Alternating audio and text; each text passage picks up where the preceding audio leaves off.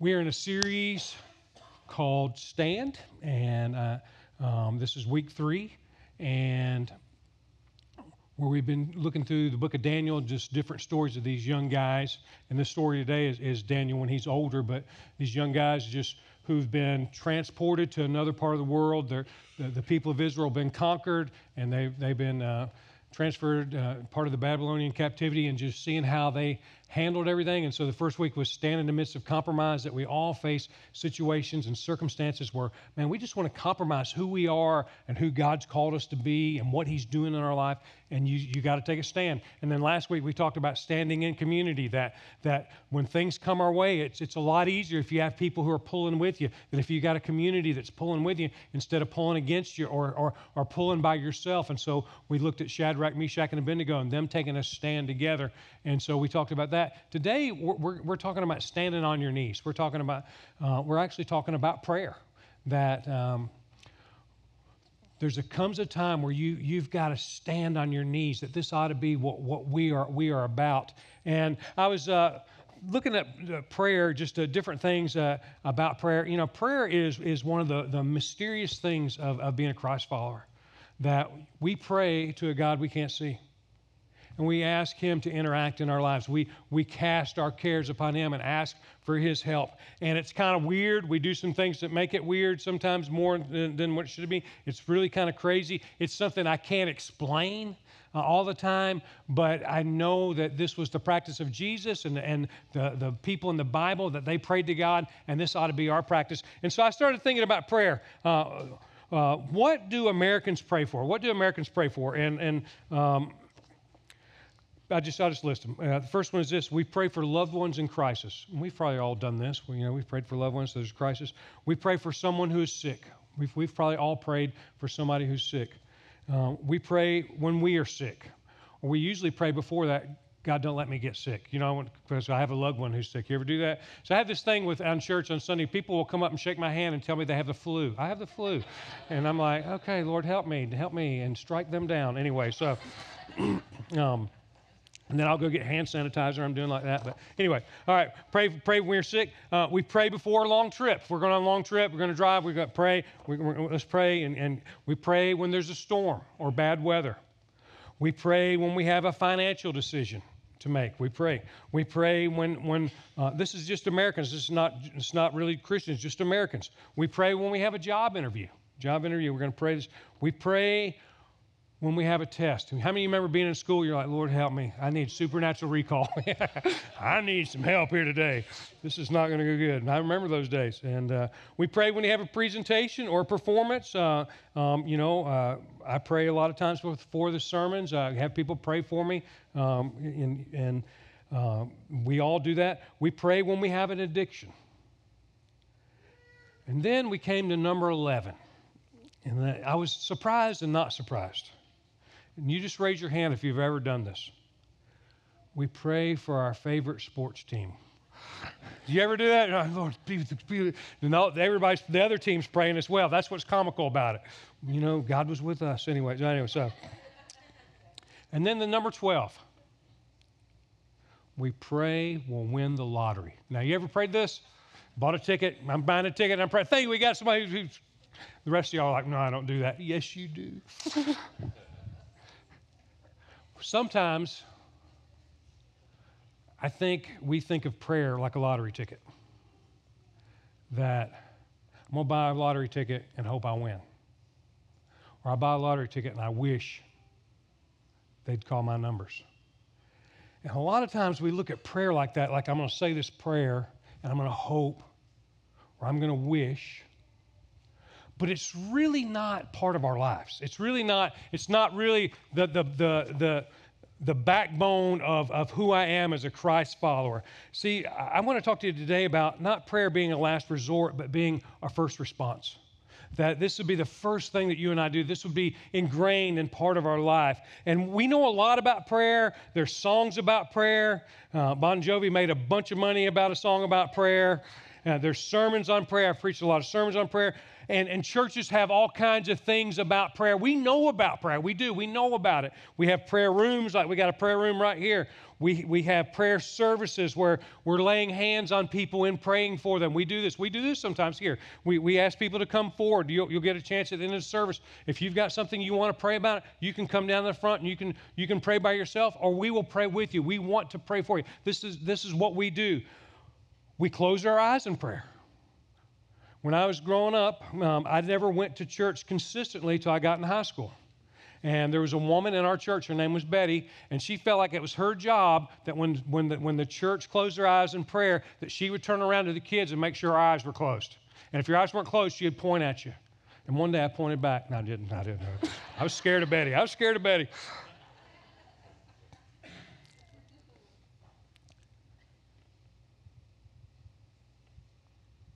But I'm not sure that, even though we know a lot about prayer, that prayer is the backbone to our faith. That we are building our lives on prayer.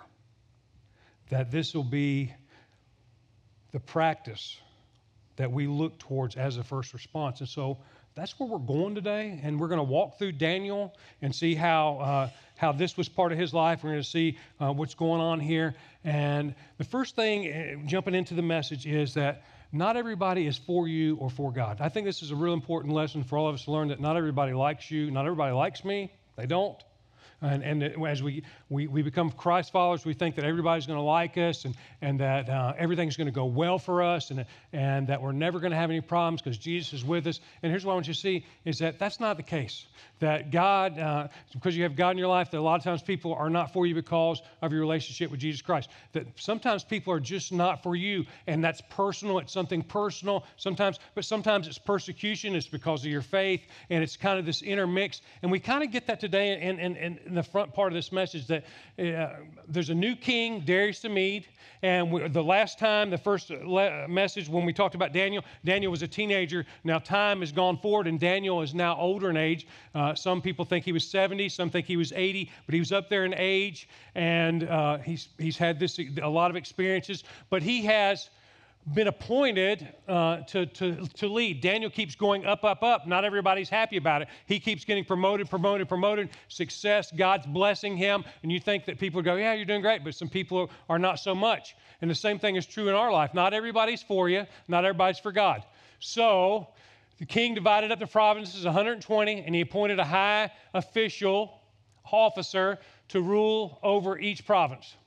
The king also chose Daniel and two other administrators to supervise the high officers and protect the king's interests. So they had 120. There was three guys on top. So one got 40, one got 40, one got 40. That's what I'm thinking. That's why he had three divided up equally. That's what I think. Maybe not. Maybe that's not what happened. But Daniel's promoted to top three. He's top three in the whole country. He's a foreigner. He's, he's, a, he's a Jew. He's not one of them. He's an outsider, and he's getting successful. Daniel soon proved himself more capable than all the other administrators and high officers. Because of Daniel's great ability, the king made plans to place him over the entire empire. Now, Daniel gets promoted up. He's not top three. Now it's the king and then Daniel. He's gone all the way to top tier. The only one over him is the king. He keeps getting more and more successful. Then the other administrators and high officers began searching for some fault in the way Daniel was handling government affairs. But they couldn't find anything. See, not everybody's for you. When you're doing well, not everybody's going to be cheering you on. There's going to be some people that may not like that you're doing well. They may not like that God's blessing you. They might not. And we just need to be, know, be aware of this and know this. But they couldn't find anything to criticize or condemn because Daniel wouldn't compromise. He wouldn't compromise his identity as, as a, a, Jewish person, as a godfather. He wouldn't compromise and cheat or do anything like that. As a matter of fact, we see what he was about. He was faithful, always responsible, and completely trustworthy. Now, I'm going to stop right here. This is not the message for today, but you've heard me preach this. If you are a Christ follower, listen to me, and you work in a business, this is what ought to be said about you. It ought to be said about you that if you work for someone who does not believe in Jesus Christ, that they say, that guy's weird. What he believes is weird. But guess what? I'd hire a hundred of him because he's faithful, trustworthy, and responsible. That woman, I don't believe like her. She prays, she reads her Bible. That's the weirdest thing ever. But boy, I'd hire a hundred of her because She is faithful, trustworthy, and responsible. That ought to be what we're about. Everybody with me on this? So they concluded our only chance of finding grounds for accusing Daniel will be in connection with the rules of his religion. So they, they, they can't find anything wrong. So they said, All right, we're going to find out something wrong about Daniel and his religion. So they come up with this plan, and here's the plan. They know that Daniel prays. And so they come with this plan that for the next 30 days, nobody can pray to anybody except for King Darius that for 30 days, if anybody's going to pray, that that's what they're going to do. And so many times in our lives, we face situations where people are not for us or they're not for God, and we come to this place in our lives and we think to ourselves, what am I going to do? What am I going to do? Well, here's the thing my practices will determine my outcome. My practices will determine my outcome. Now, when I was, when I was coaching baseball, sometimes when we, we would get kids and it's rec ball, it's recreation ball, everybody plays, everybody, everybody's winning, and they should be. But sometimes there would be kids that weren't very good, that their parents had never worked with them. and, and, and, and look, and if they got a hit the whole season, not in a game, the whole season, one hit, it was a win. Everybody, I don't know if you've ever, I'm telling you. And it would be like that. And those kids that got hits that day, I remember those more than I do the ones who were good because it was such a big moment in their life. But I would tell the parents, they'd say, they'd say, what do we need to do? And I'd say, hey, you need to go buy a tee. They're like, what are you talking about buy a tee? We're doing, we're doing kid pitch. They're pitching. I said, you need a tee. You need a tee. And they said, why do we need a tee? I said, because his swing's terrible. And you need to get his swing on plane and he needs to hit off a tee because he's not going to there's, there's, he's not going to hit the baseball unless his swing's on plane unless it's just absolute luck. And i would try to say it way nicer than that. And the parents would look at me like i was crazy. And then i would say this chipper jones hits off a tee at least 300 times every day. They're like what? I said chipper jones hits off a tee 300 times every day. You know why it? He wants his swing to be right. That when the ball comes, if he misses he misses but it won't be because his swing is bad. And here's the thing you and I have practices in our life that we've already built in that are ingrained. I didn't do this first service, but I'll just do this with you. Put your hands together. Now, whatever hand's on top, now take the other hand and put it on top of it. That feels weird, doesn't it? Now, here's the thing I'm left hand over right hand. I'm left hand over right hand. I know you're going, Gary, where are you coming with it? I'm left handed over right hand. But here's the thing in, it has been ingrained in me somehow, some way to do left hand over right hand. That feels good. Right hand over left hand, it doesn't feel good to me. But I could make it feel good if I wanted to. I don't really want to. But we've got practices just like you've already done that. You got, you've got practices in your life that are already ingrained. And here's the, here's the thing with about being a follower of Jesus Christ. A lot of times we think it is what we believe that's going to carry us. Now, there's some truth to that. There's some truth to that. It says that the righteous will live by faith, that ours is a, is, is a life of faith, that what we believe will carry us. But the scriptures also say that faith without works is dead. That there has to be some practices that go along with what you believe. And see, too many times we think we believe, like we say we believe in prayer, but the truth is most of us really don't build our lives on prayer. I'll give you, I'll give you some examples here, all right? And, and I'll, ask you to raise your hand in the first part, but not the second part. We're going to do a bunch of different things, all right? So here's the first part. How many of you believe that the Bible is a lamp unto your feet and a light unto your path? How many of you believe that? All right, now put your hands down. Don't raise your hands this time. How many of you read your Bible? Don't raise them. I said, Don't raise them. What's wrong with these people? I'm just kidding. I'm going to send you all to first service. Okay, anyway. So all right, how about this one? How many of you believe that your life is better, that God will bless you according to His words if you give 10% of your income, which is God's money, to, to build His kingdom? Rather than keeping all 100% for yourself. Now, don't, you don't have to raise your hand on this one, but you can. I believe it. I built my life on it. I believe it. And I've practiced it. But I'll have people, and they'll come to me with financial issues, and I say, Do you believe in tithing? They'll say, Yeah, I believe. I said, Do you tithe? No, I don't. Then you don't believe in it. You don't, you don't believe in it. And see, as, as, as Christians, as church people, we think if we believe in the theory of something, that's the same thing as believing in the practice of it. It is two entirely different things. I'll give you the third one. Here's the third one. That Jesus said, Jesus said this, that you'll be great if you serve. Now, anybody want to believe that? I believe it because Jesus said it. I'm in it all. That you'll be great if you serve. Well, so my question is, where are you serving? Uh-huh. Uh huh. He's trying to get me to serve. No, I'm not trying to get you to do anything. I'm just telling you that if, unless you're serving, you don't really believe that. You believe in the theory of it, but you don't bring, believe in the practice of it. Well, prayer is a lot like that. That, that. that when you come to situations and circumstances, we want God to move in our life. We want to see things happen, miracles. We want to see Him change things and do things. Well, here's the truth God's only going to do some things when we pray. And I can't explain it. It's mysterious. I can't explain it. I can't tell you what those things are and what they're not. I just simply know He says that when we pray, He'll work. But too many times, we don't look at it. We kind of believe in this theoretical belief in prayer, but not the practice of prayer. Now, Daniel, he believed in practice of prayer. Look at the scripture right here. Daniel had already had this practice in life that it was his life was going to be built on prayer, that he wasn't going to stop praying. It was the backbone of his life. And it says, when Daniel learned the law had been signed, this law that he could only pray to the King Darius, when he learned that, it says, he went home and knelt down, two words here, as usual. He made a, an as usual practice of being on his knees. In his upstairs room, with the windows open towards Jerusalem, he prayed three times a day, just as he had always done, giving thanks to his God.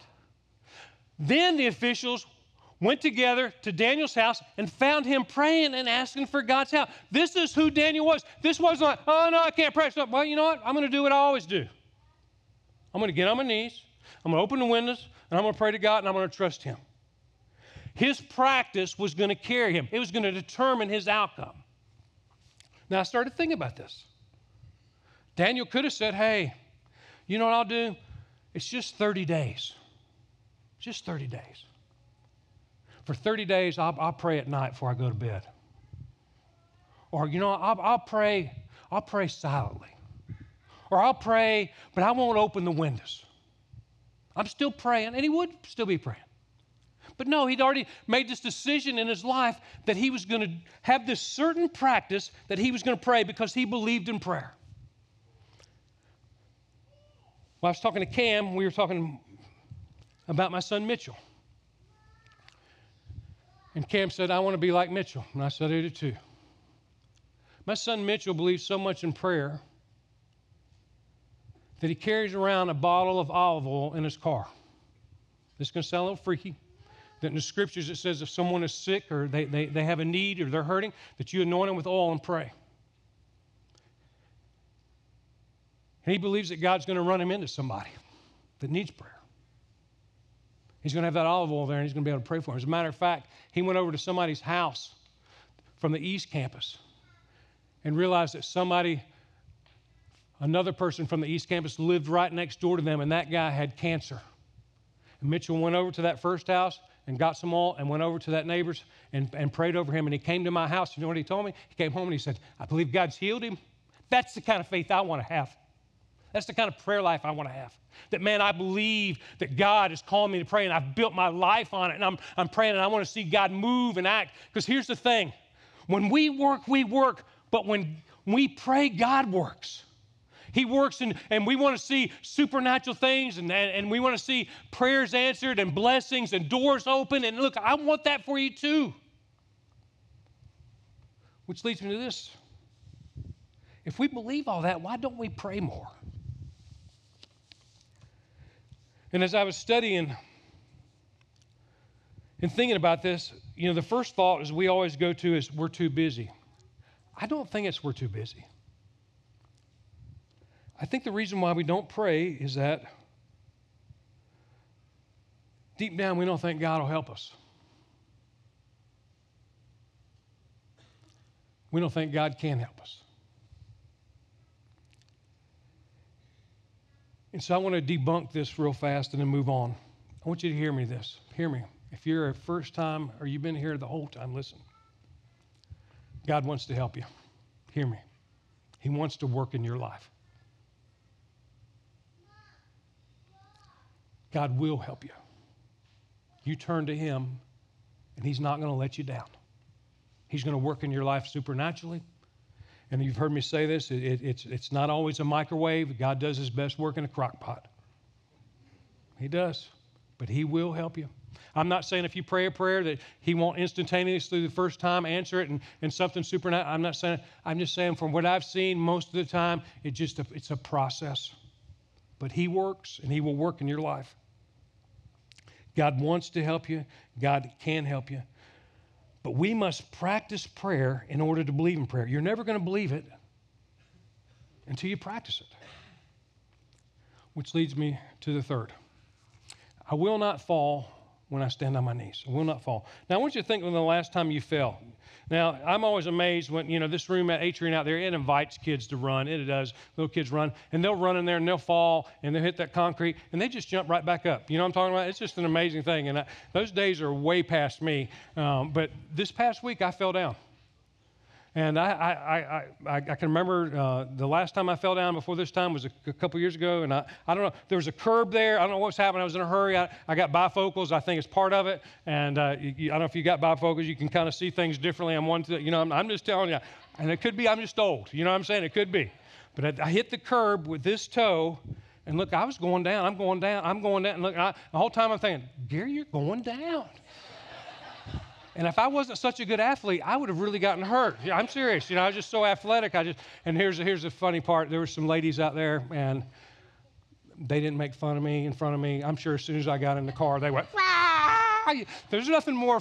There's nothing funnier than watching somebody fall down. I know it's not not nice. But I guarantee you, they laughed when I walked away. But they were so polite. You okay? You okay?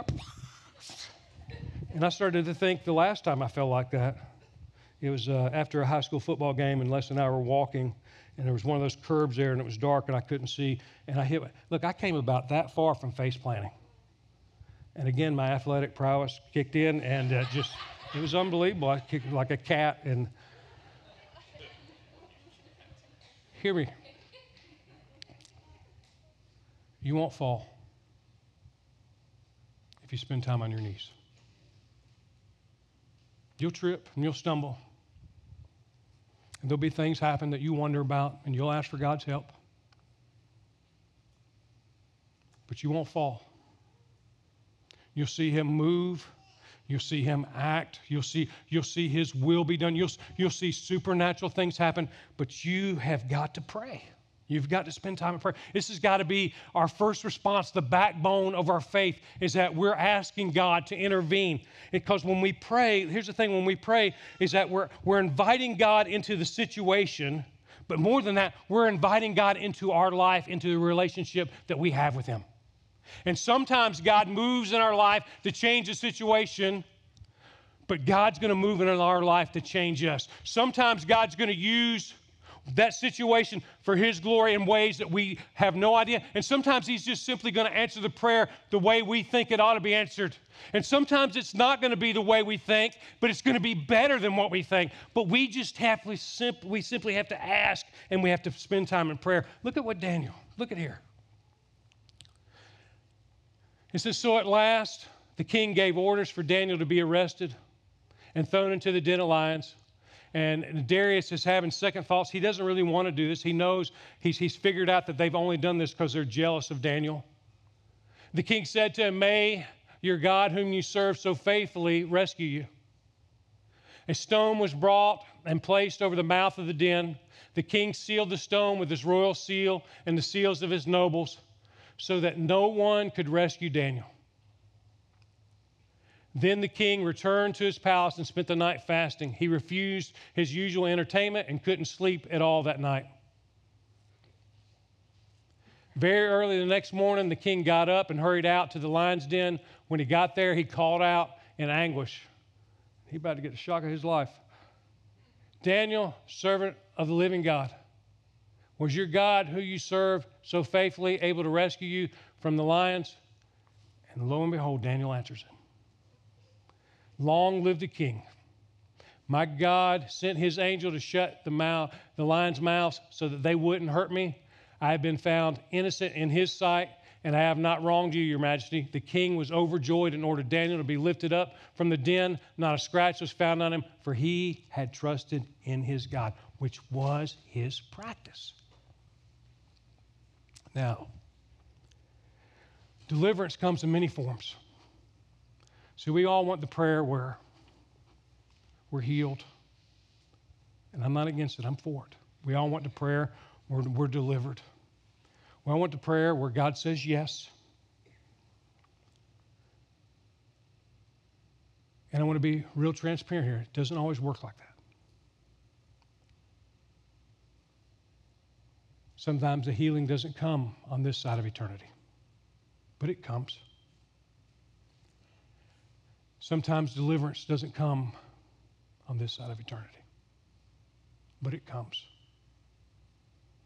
In Hebrews chapter 11, it lists the heroes of faith and it lists Daniel. And right after it lists Daniel, it lists all those who lost their faith.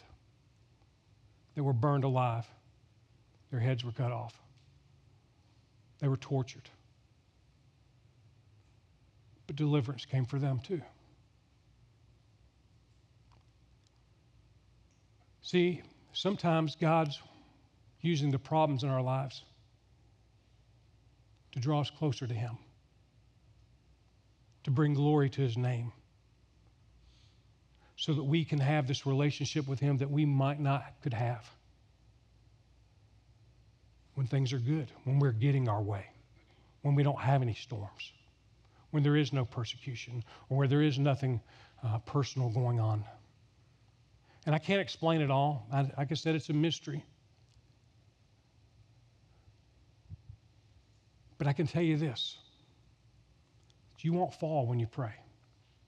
You won't fall when you go to your knees. Now, sometimes people ask me, is, is posture that big a deal? I think it is. I think it's a big deal. There's no more humble time than when you're on your knees before the Lord. You start your day and you get on your knees saying, you know, you're God, I'm not. I'm placing my hands in your hand. I'm asking you to work. Man, it's super humbling. And it's kind of like if you have a, if you have a kid and your kid were to come to you and, and, and they were to say, hey, I need some gas money that way, you know, you, you might be moved to help them. Most likely you would, but you might be. But if they came down and they, they were to get on their knee, say, hey, Dad, I need help. Man, you're going to move. So I think posture is important. And so we've come this whole way for right here, right now, in this moment. I'd like for us to go on a seven day on your knees challenge. That you and I, as a church, that we would spend time on our knees the next seven days. And so, how this would work is that if you're single, you, you could go on by yourself, or if you know people in the church, you want to pray with some brothers and sisters, that you're going you're gonna hit your knees. If you're physically able, I, I, I would encourage this. As a matter of fact, I'm going to ask you to make a commitment to do so, and we're gonna, our staff's going to pray for you this week. If you're married, then you and your spouse we pray together. Listen, be nothing more powerful for your marriage. Here, trust me. Nothing more powerful for your marriage than you guys to pray together on your knees. If you got kids, I would say gather them around in the room, get on your knees together. We're going to pray. We're going to pray together. We're going to be on our knees. And I know you might be thinking, what am I going to say? I can give you a couple of phrases. Help me, God. Thank you, God. Be with us, God. And then let it roll from there and see what happens.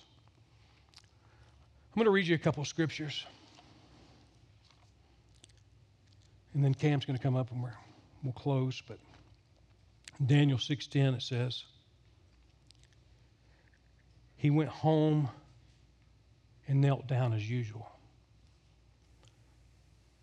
I would love for that to be said of us. that we would be people who spent time on their knees. And then in Philippians, I used this scripture when um, we did our Breaking Free series when I was talking about anxiety. Philippians 4 says, Don't worry about anything. Instead, pray about everything. Now, think about that. Don't worry about anything. What if you could live a life like that? Don't worry about anything. Just pray about everything. Then listen to this next line. Hear me this next line. Tell God what you need and thank Him for what He's done.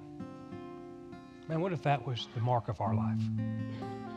Then, then, then, then, then, then, then, only then will you experience God's peace, which exceeds anything we can understand. His peace will guard your hearts and your minds as you live in Christ Jesus. What if, what if that was us? Man, just, it can be. We just got to get on our knees. We got to pray. It's got to be the backbone of our faith. It's got to be what we're about. And then I was looking in Acts. This is the kind of church I want to be in Acts 12. It's the kind of church I want to be. They were persecuting Christ followers. James has already been killed. And Peter's put in prison. But the church prayed earnestly for. That's what I want us to be. I want us to be a church that prays, that we're going to pray, we're going to be on our knees, we're going to be expecting God to work and move and act, changing us, making us more like Him. And so, you got your Connect card. Would you write on there if you'd go on the seven day challenge with us? I'm just writing a seven day challenge. We're going to, and look, and then do it. Don't just, don't just say you're going to, then do it. And we're going to pray for you. Our staff's going to pray for you. I'm going to pray for you. And there's also some next steps. This only works through Jesus Christ. Maybe you want to talk to someone today about following Jesus or to be baptized. Or you're going to sign up for Starting Point. There's some, there's some serving opportunities and some, some prayer requests that we would love to pray with you about. There's going to be somebody at the end of the service in the back with a basket. And you can just drop this in there. Let's be a people of prayer. Let's be a people who practice prayer. Trusting God to work and to move in ways that we can't see. But I don't want to just close with a card. I want to give you a chance to pray today. Maybe you got something you want to come down here and you want to kneel at the altar. You want to pray. Maybe you got a concern something physical, something with family, we would love to pray with you. I'll be down front. And man, I'm sure if you come down and then we get swarmed, we could grab some people to pray with you. We'd love to. But I'm going to pray for you right now, and then we're going to stand and sing. Father, I thank you that you've given us uh, a way to communicate with you. Lord, I'm blown away sometimes that you would hear our prayers, that you would even care. Lord, I do pray for us to know that you do care. I pray that First and foremost, foremost, we would know this. I pray for those here today that are struggling. Maybe they're in a season of hardship. Personally, maybe it's persecution, maybe it's their family, whatever, Lord. I just pray for them to know how much you care. And Lord, I also pray for them to pray and trust you, to cast their cares upon you, to watch you move and work. Lord, let us be a church that earnestly prays. Lord, I pray for those here today that have needs, that you would meet their needs. We pray this in the name of Jesus. Amen.